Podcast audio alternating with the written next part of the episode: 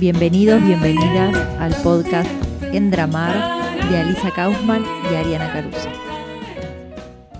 Bienvenidos, bienvenidas. En este podcast vamos a hablar con Ariana Caruso sobre cuestiones técnicas de la puesta en escena y las particularidades de cada espacio. Estamos pensando en la diversidad de espacios donde se generan eventos culturales y los desafíos que presenta cada lugar y lo que se va a desarrollar ahí. Llegás a un lugar a hacer función o hacer música, hacer teatro, a dar o tomar una clase y tener en cuenta qué condiciones tenés vos, pero bueno, esto también, estoy pensando, forma parte de la técnica que vos puedas, eh, de tu propia técnica, que vos puedas saber cuáles son tus necesidades, tus inquietudes y qué es lo que tenés como potencial ahí para desarrollar. Hablando de, de la técnica también que está fuera de nuestro cuerpo, como en este caso que estamos amplificando por micrófonos, prever tanto cómo es el lugar donde vamos a trabajar, preguntar si no te dan la posibilidad de ir a verlo antes, preguntar todo lo posible como para tener una idea de cómo resolver esos posibles problemas. En el caso de una clase o en el caso de una exposición, pedir herramientas que faciliten. Y que respecto de esto, sí quería agregar una cosa que es muy importante en cuanto a lo vocal, que el ser humano necesita un retorno de su propia voz, que aunque nos amplifiquen, por ejemplo, con un micrófono, si nosotros mismos no nos escuchamos bien, no tenemos registro de cómo estamos hablando y o cantando y empezamos a forzar nuestro instrumento. Entonces, una de las cosas muy importantes para tener en cuenta es que nos den un retorno, que quiere decir un parlante monitor retorno al escenario o retorno a donde uno está ubicado y poder escucharse lo mejor posible y desde ahí relajarse. Sí, me acordé también de una experiencia que tuve hace muchos años ya con un espectáculo que en algunos podcasts podemos hablar, con Jacqueline tiene un límite, que es un unipersonal, justamente que Alisa hizo la música y trabajamos con ella la tonada de ese personaje. Pero recuerdo que una función la hice en un teatro muy grande, para lo que estaba acostumbrada yo en ese momento, que era un teatro de 500 personas. Esto me recuerda que hay que cultivar la humildad también.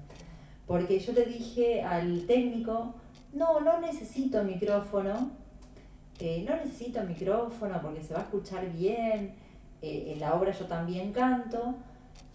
Y me dijo, pero mira, si cantás yo te recomiendo que, mira que yo conozco el teatro.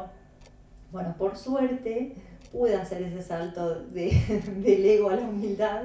Y le hice caso en la prueba de, de sonido y en los ensayos. Y la verdad es que fue una felicidad. Porque también eh, esto como estamos haciendo ahora con los micrófonos te da otras posibilidades. O sea, pude trabajar un montón los graves que por ejemplo en un teatro pequeño no se escuchaban, entonces podía jugar un montón con esos sonidos que no se iban a escuchar de ninguna manera, con la respiración que no se iba a escuchar, como fue un montón y me acordé por lo del retorno, porque yo le dije, bueno, pero si tenemos, yo necesito poder escucharme.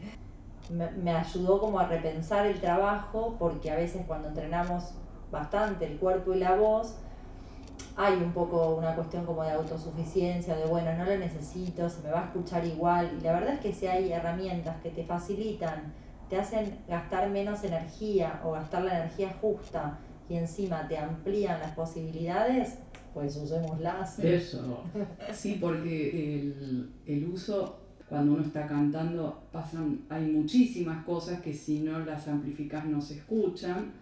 Por otro lado, siempre es importante ensayar antes con lo que se va a usar, ya sea un equipo, un, micrófono, vestuario, por supuesto, como estar familiarizado con los elementos y lo técnico que nos va a acompañar en lo que vayamos a hacer.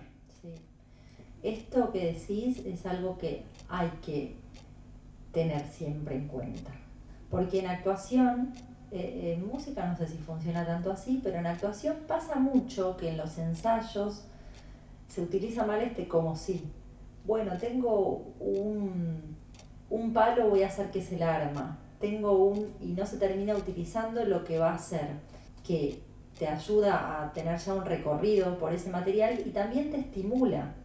O sea, todo lo que vos utilices, si tenés un micrófono, es cómo te vas a escuchar con eso. O sea, todo eso estimula tu imaginación, el vestuario, que es algo que hay que usarlo desde las clases, ¿no? Desde en cada clase, en cada ensayo, en cada... Hay que usar lo que va a ser, o ir hacia eso que va a ser. Tengo una anécdota. Yo estudié en la Escuela de Música Popular de Avellaneda nos preparamos con un grupo de, amigas para dar el examen de ingreso todo un año. Y teníamos un profe que era muy divertido y que también nos tenía al trote, ¿no?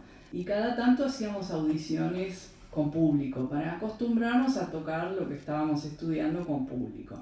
Y en la última que íbamos a hacer, no le dijimos nada y decidimos disfrazarnos.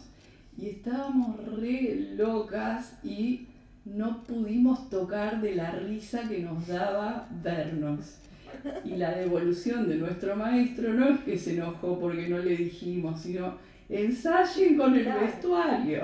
Claro, y sí, y sí. Pensaba en esto, si quieres como para ir cerrando, ¿qué valor tiene dentro del trabajo técnico la disciplina? Que es una palabra que muchas veces, lo que significa la palabra, no, no, no estigmatizar la palabra en sí, que muchas veces es como ay, la disciplina me remite a algo muy rígido, muy acartonado. Yo soy de las que revalorizan esa palabra entendiéndola como la convicción y el compromiso de algo que queremos hacer. Para mí es sinónimo de estudiar. Cuando uno dedica tiempo de su vida a hacer algo, metódicamente o no tan estructuradamente, pero sí metódicamente, se nota es así de fácil. ¿eh? Entonces, cuando estás, cuando te comprometes con la preparación de algo y lo trabajas todos los días o, día por medio según tu disponibilidad, ese respaldo que te da haber circulado varias veces por eso que vas a hacer, cuando lo vas a hacer, lo sentís. Sentís las horas que le pusiste a eso. Entonces, no es solo que las cosas salen mejor, sino que tu cuerpo todo, como dijimos al principio, lo recorrió, o sea, la experiencia.